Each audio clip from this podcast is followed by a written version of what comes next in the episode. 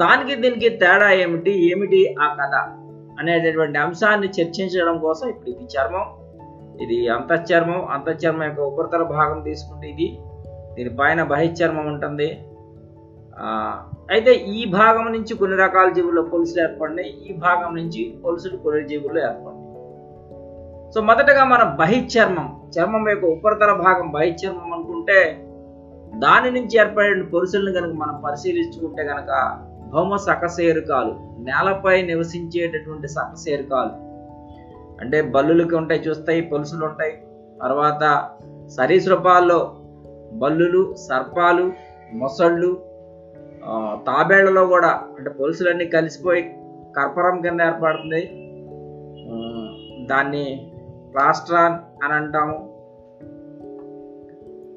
అది కూడా పొలుసులలో రకమే కానీ అవి బహిర్చర్మం నుంచి ఏర్పడినటువంటి పొలుసులు. అట్లాగే పక్షులు అట్లాగే మానవుడు భౌమక్షేరదమైనటువంటి మానవుల్లో కూడా పొలుసులు అనేవి అక్కడక్కడ మనం కొన్ని ప్రాంతాలలో పరిమితమై మనకు కనిపిస్తూ ఉండవని చూస్తాం. సో అవన్నీ కూడా బహిశ్చర్మం నుంచి ఏర్పడినటువంటి పొలుసులు. ఈ బహిశ్చర్మ పొలుసుల యొక్క ప్రత్యేకత ఏంటంటే చర్మంలో మాల్ఫీజియన్స్ తరము కార్నియస్ తరము అని ఉంటాయి. అది కూడా ఇందాక చెప్పినటువంటి పటాన్ని ఒకసారి మీరు జ్ఞప్తికి తెచ్చుకుంటే మనకు తెలుస్తుంది. మాల్ఫీజియన్స్ తరము కార్నియస్ తరం అని. ఈ మాల్ఫీజియన్స్ తరానికి మాత్రమే ఈ బహిర్చర్మ పొలుసులు పరిమితమై ఉంటాయి. సో మనం ఆ ఈ బహిర్చర్మ పొలుసుల గురించి ఏమాత్రం అధ్యయనం చేయట్లేదు. బట్ విషయ పరిజ్ఞానం కోసం పొలుసులు అంతఃచర్మం నుంచి ఏర్పడతాయా బహిర్చర్మం నుంచి ఏర్పడతాయా అనే దాని మీద విశ్లేషణ కోసం ఆ తేడా కోసం ఈ అంశాన్ని ఇక్కడ మీ ముందు ఉంచడం జరిగింది. సో ఇప్పుడు మనకి కథ గురించి వస్తే గనక మనం ఈ పాఠ్యాంశంలో అంతఃచర్మ పొలుసుల గురించి అంతఃచర్మ పొలుసులు చేపలలో ఉంటాయి దాని గురించి అధ్యయనం చేయబోతున్నాం. సో ఈ అంతఃచర్మ పొలుసులు మధ్యతచు నుంచి మాత్రం ఏర్పడతాయి.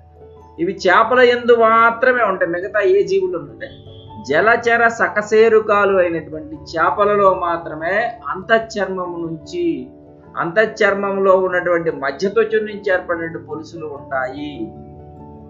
మిగతా ఏ జీవి తీసుకున్నా సరే ఆ జీవులలో బహిర్చర్మం నుంచి ఏర్పడినటువంటి పొలుసులు ఉంటాయి. అర్థం చేసుకోండి. సో ఇప్పుడు ఇంతవరకు అవగాహన వచ్చింది. పొలుసులు అంటే ఏంటి?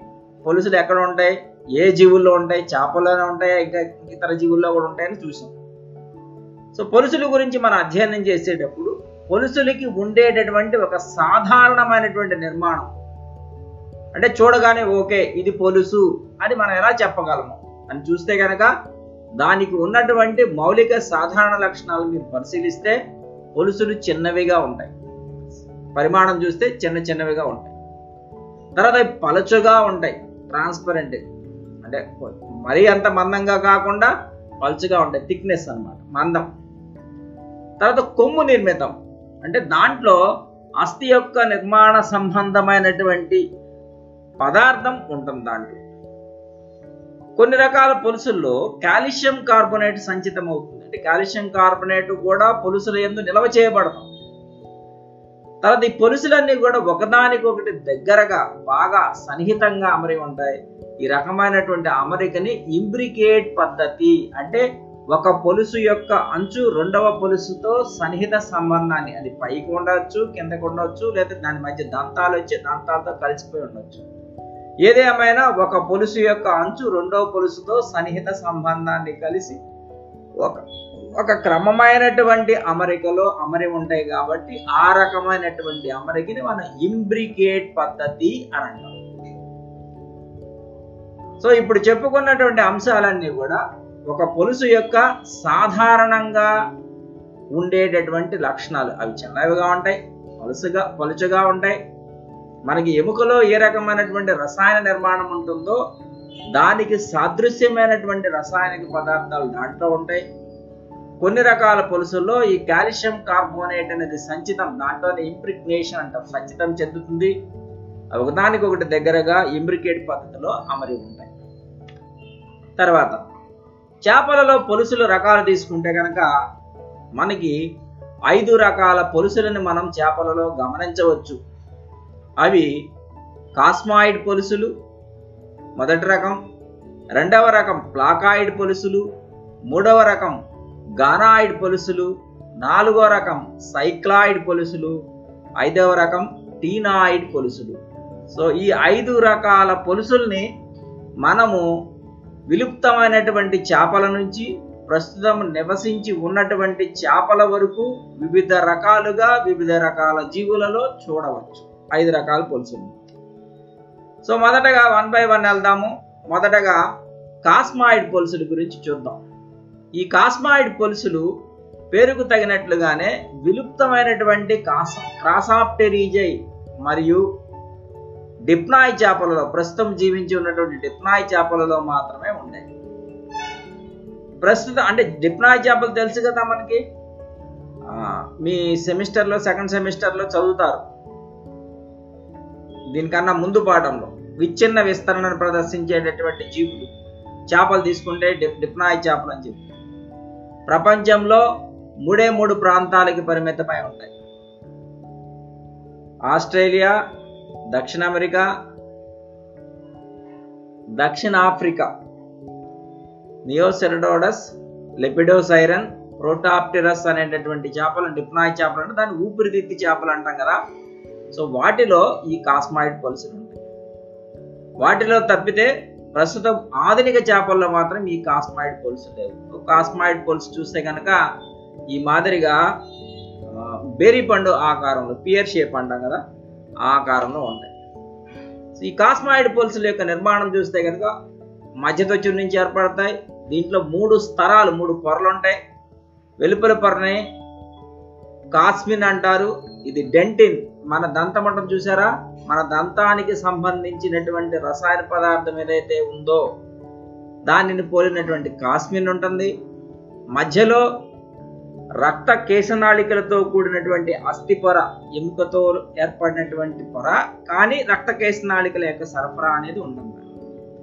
తర్వాత చెట్టు చివరి లోపల పొర ఐసోపిడైన్ పొర. ఈ ఐసోపిడైన్ పొర ఎట్లా ఉంది? ఒక పొర మందానం కాకుండా అనేక పొరల మందానం ఉంటుంది. దీంట్లో కూడా అస్థి పదార్థం ఉంది కాబట్టి కాస్మాయిడ్ పల్సులు చూస్తే కనుక ప్రస్తుతం నివసించినటువంటి చేపలలో ప్రస్తుతం జీవించి ఉన్న చేపల్లో డిప్నాయ్ చేపల్లో మాత్రమే కనిపిస్తాయి. దాంట్లో మూడు పొరలు ఉంటాయి. వెలుపల కాస్మిన్ పొర మధ్యలో ఉన్నటువంటి రక్త కేశనాళికాయుతమైనటువంటి అస్థి పొర లోపల ఉన్నటువంటి ఐసోపిడైన్ పొర. దాంట్లో కూడా మళ్ళీ అస్థి పదార్థం ఉంది. కాకపోతే విచిత్రం ఏంటంటే ఈ ఐసోపిడైన్ పొర అనేక పొరల మందాన విస్తరించి ఉంటుంది తర్వాత రెండో రకమైనటువంటి పొలుసులు ప్లాకాయిడ్ పొలుసులు. ప్లాకాయిడ్ పొలుసులు. ఇలాస్మో బ్రాంగ్ చేపలు అంటే మనము మృదులాస్థి చేపలు అని పిలుస్తాం కదా ఆ మృదులాస్థి చేపలలో సాధారణంగా కనిపించేటటువంటి పొలుసులు ప్లాకాయిడ్ పొలుసులు. ఈ ప్లాకాయిడ్ పొలుసుల యొక్క విశిష్ట లక్షణం ఏంటంటే అభివృద్ధి చెందినటువంటి జీవుల యొక్క దంతాన్ని ఉదాహరణ తీసుకుంటే మన క్షేత్రంలో దంతం ఉండదు చూసారా? మన నోటిలో దంతాన్ని పోలినటువంటి నిర్మాణం ఈ ప్లాకాయిడ్ పొలుసుల్లో కనిపిస్తుంది. ఈ ప్లాకాయిడ్ పొలుసులో రెండు ప్రధానమైనటువంటి భాగాలు కనిపిస్తాయి. తర్వాత స్లైడ్లో మనం పటం చూస్తాం. ఒక త్రికిరణ కంటకం అంటే మూడు కిరణాలతో కూడినటువంటి ఒక కంటకం ఉంటుంది. ఆ కంటకాన్ని ఆధారాన్ని ఇస్తూ ఒక ఆధార ఫలకం ఉంటుంది. ఈ ఆధార ఫలకం ఏదైతే ఉందో అది చర్మంలో ఇమిడి ఉంటుంది బయటకు కనిపించదు. ఆధార ఫలకానికి అడుగున ఒక రంధ్రం ఉంటుంది. ఇది కంటకంలో గల పల్పు కుహరంలోనికి తెచ్చుకుంటుంది పటంలో చూస్తాం మనం. పల్పు కుహరంలో పల్పు ఉంటుంది. దీనిలో రక్తకేశ నాళికలు నాడులు శోషరసనాళాలు ఒడంటోబ్లాస్ట్ కణాలు. ఇక్కడ గమనించండి.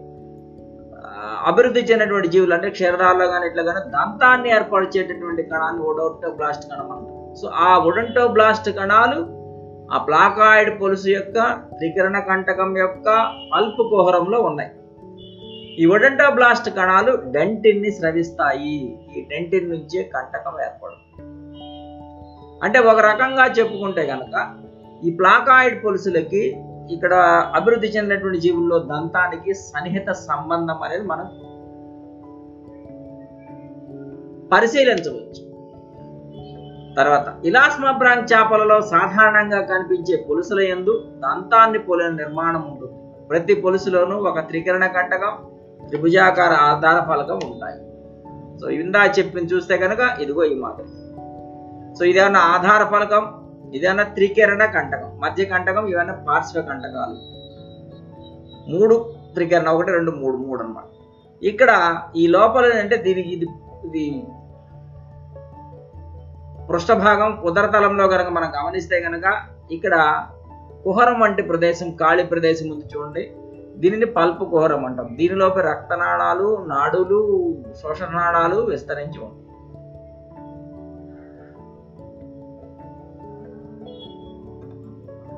తర్వాత రకం గానాయిడ్ పొలుసులు. ఈ గానాయిడ్ పొలుసులు కాస్మాయిడ్ పొలుసులు అంటే విలుప్తమైనటువంటి చేపల్లో ఉంటాయని చదువుకున్నాం. ఫస్ట్ చదివింది. తర్వాత డిప్నాయ్ చేపల్లో ఉన్నా చెప్పాం. వాటి నుంచి ఏర్పడినాయి వాటి నుంచి ఏర్పడినాయి మరి వాటిలాగానే వాటి యొక్క నిర్మాణం మాదిరిగా అంటే ఇందా చెప్పుకున్నాం కదా పియర్ షేప్ లేదా బేరీ పండు ఆకారం అదే మాదిరిగా ఉంటుంది దీంట్లో రెండు పొరలు ఉంటాయి. వెలుపలి అస్థి పదార్థ పొర బయట ఉండే పొర ఎముకతో నిర్మితమై ఉంటుంది. లోపల రక్త కేశనాళికాయత ఐసోపిడైన్ పొర. దాంట్లో కూడా అదే చెప్పుకున్నాం ఐసోపిడైన్ పొర మధ్యలో ఉంటుందని పొలుసుల పైన కింద మెరిసే గుణం గల గానాయిన్ అనే పొర ఉంటుంది. సో ఈ గానాయిడ్ పొలుసులు కొంచెం మెరిసే స్వభావాన్ని కలిగి ఉంటాయి. దానికి కారణం ఏంటంటే ఈ పొలుసు యొక్క ఉపరితల భాగంలోను మరియు క్రింది భాగంలోను పై భాగంలోను ఉపరితలంలోను కింది భాగంలో రెండిట్లో కూడా గానాయిన్ అనేటటువంటి ఒక పదార్థం పొర మాదిరిగా విస్తరించి ఉంటుంది. ఆ గానాయిన్ యొక్క ప్రత్యేకత ఏంటంటే అది మెరిసే స్వభావాన్ని కలిగి సో ఇవి రాంబాయిడ్ ఆకారంలో ఉంటాయి. ఇక్కడ కనిపిస్తున్న పటంలో చూద్దాం సో ఇవి గానాయిడ్ పొలుసు. మీరు గమనిస్తే కనుక ఇది రాంబాయిడ్ ఆకారం అంటాం. అట్లా అంటే రాంబస్ అని ఆయన చదువుతా కదా ఏడు తరగతిలో నాటిలోను మనము గణిత శాస్త్రంలో రేఖాగణితం అని అంటాం పటాలు వేసే దగ్గర త్రిభుజము వృత్తము అర్ధవృత్తం అట్లా గీస్తాం అది గీసినప్పుడు రాంబాయిడ్ అంట. అట్లా రాంబాయిడ్ ఆకారంలో ఉంటాయి ఇవి ఉపరితలంలోను పై భాగంలోనూ కింది భాగంలోనూ మెరిసే స్వభావం కలిగినటువంటి గానాయిన్ పొర ఉంటుంది. ఈ గానాయిడ్ పొలుసు.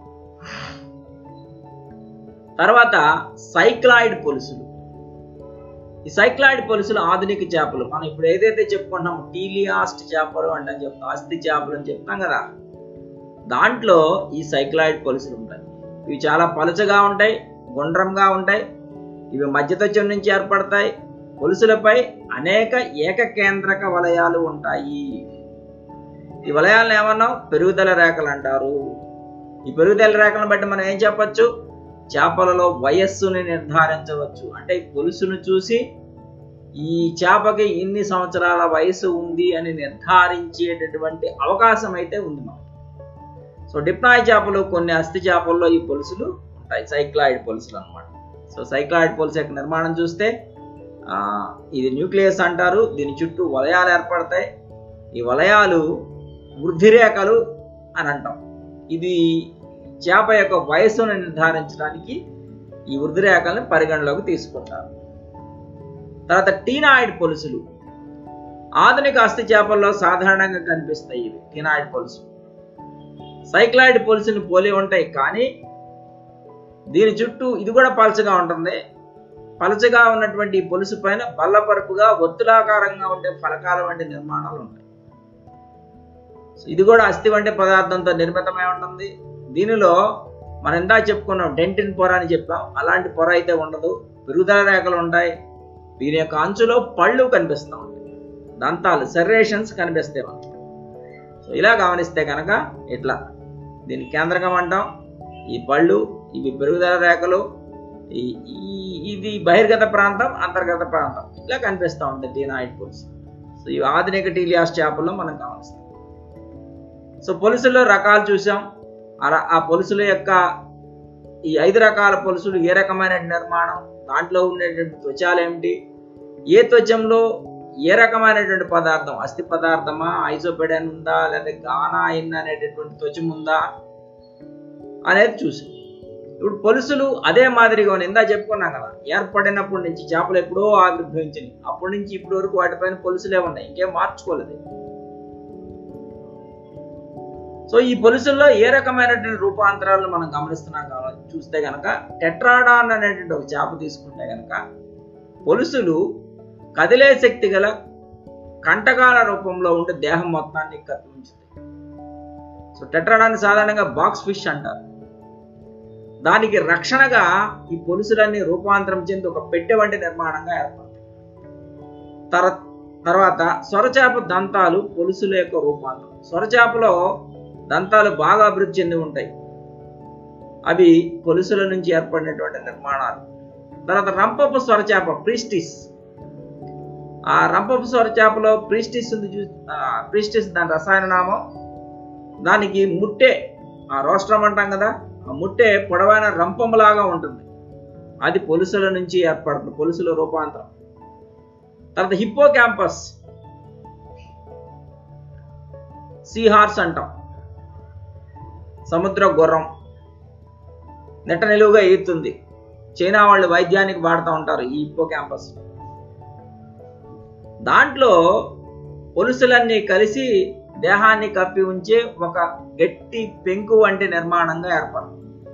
ఇవి వివిధ రకాల జీవుల్లో పొలుసుల నుంచి ఏర్పడినటువంటి కొన్ని రకాల రూపాంతరాలు మనం చూసాం. తర్వాత పొలుసుల యొక్క ఉపయోగాలు ఏంటి చేపల్లో పొలుసులు ఉంటాయని చెప్పాం. పొలుసుల్లో రకాలు చెప్పాం. ప్రతి పొలుసు యొక్క నిర్మాణం చెప్పాం. ఆ నిర్మాణ పరంగా దాంట్లో ఉండే భాగాలను కూడా చూసాం. అయితే పొలుసులు దేనికి ఉపయోగపడతాయి అని చూస్తే గనక మనం పొలుసులు రక్షణ కోసం ఉపయోగపడతాయి. తర్వాత పెరుగుదలను క్రమబద్ధం చేయడానికి అంటే ఒక నిర్ణీత పద్ధతిలో పెరుగుదల జరగాలి అంటే పొలుసుల నుంచి ఏర్పడే పోషక పదార్థాలు గ్రహించడానికి వీలుగా దాంట్లో రక్తనాళాలు ఉన్నాయి తర్వాత అస్థి పదార్థపు పొర ఉంది చైతన్యవంతమైనటువంటి మార్ఫీజన్ తరాలు ఉన్నాయి కాబట్టి పెరుగుదల క్రమ పద్ధతిలో జరగడానికి పులుసులు ఉపయోగపడతాయి. తర్వాత పొలుసుల పైన వృద్ధిరేఖల ఆధారంగా మనం చేపల యొక్క వయస్సును నిర్ధారించవచ్చు.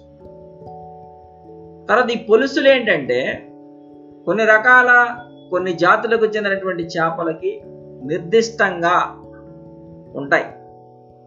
కాబట్టి ఆ పొలుసును బట్టి ఆ చేప యొక్క జాతి ప్రజాతి అంటే వర్గీకరణ రీత్యా దాని యొక్క స్థానాన్ని గుర్తించటానికి అవకాశాలు ఎక్కువగా ఉంటాయి. కాబట్టి ఇవన్నీ కూడా పొలుసులకి సంబంధించినటువంటి ఉపయోగాలు. రక్షణ కోసం ఉపయోగపడతాయి. పెరుగుదలను క్రమబద్ధీకరించడానికి పొలుసులు ఉపయోగపడతాయి. చేపల యొక్క వయస్సును నిర్ధారించడం కోసం పొలుసుల మీద ఉన్నటువంటి పెరుగుదల రేఖలను పరిగణలోకి తీసుకోవచ్చు. పొలుసులు అనేవి కొన్ని జాతులకు నిర్దిష్టంగా ఉంటాయి కాబట్టి ఆ జాతులను వర్గీకరణ శాస్త్రం దృష్ట్యా గుర్తించడానికి మనం ఈ పొలుసులని ఒక ప్రామాణికంగా మనం తీసుకోవడానికి అవకాశం ఉంది.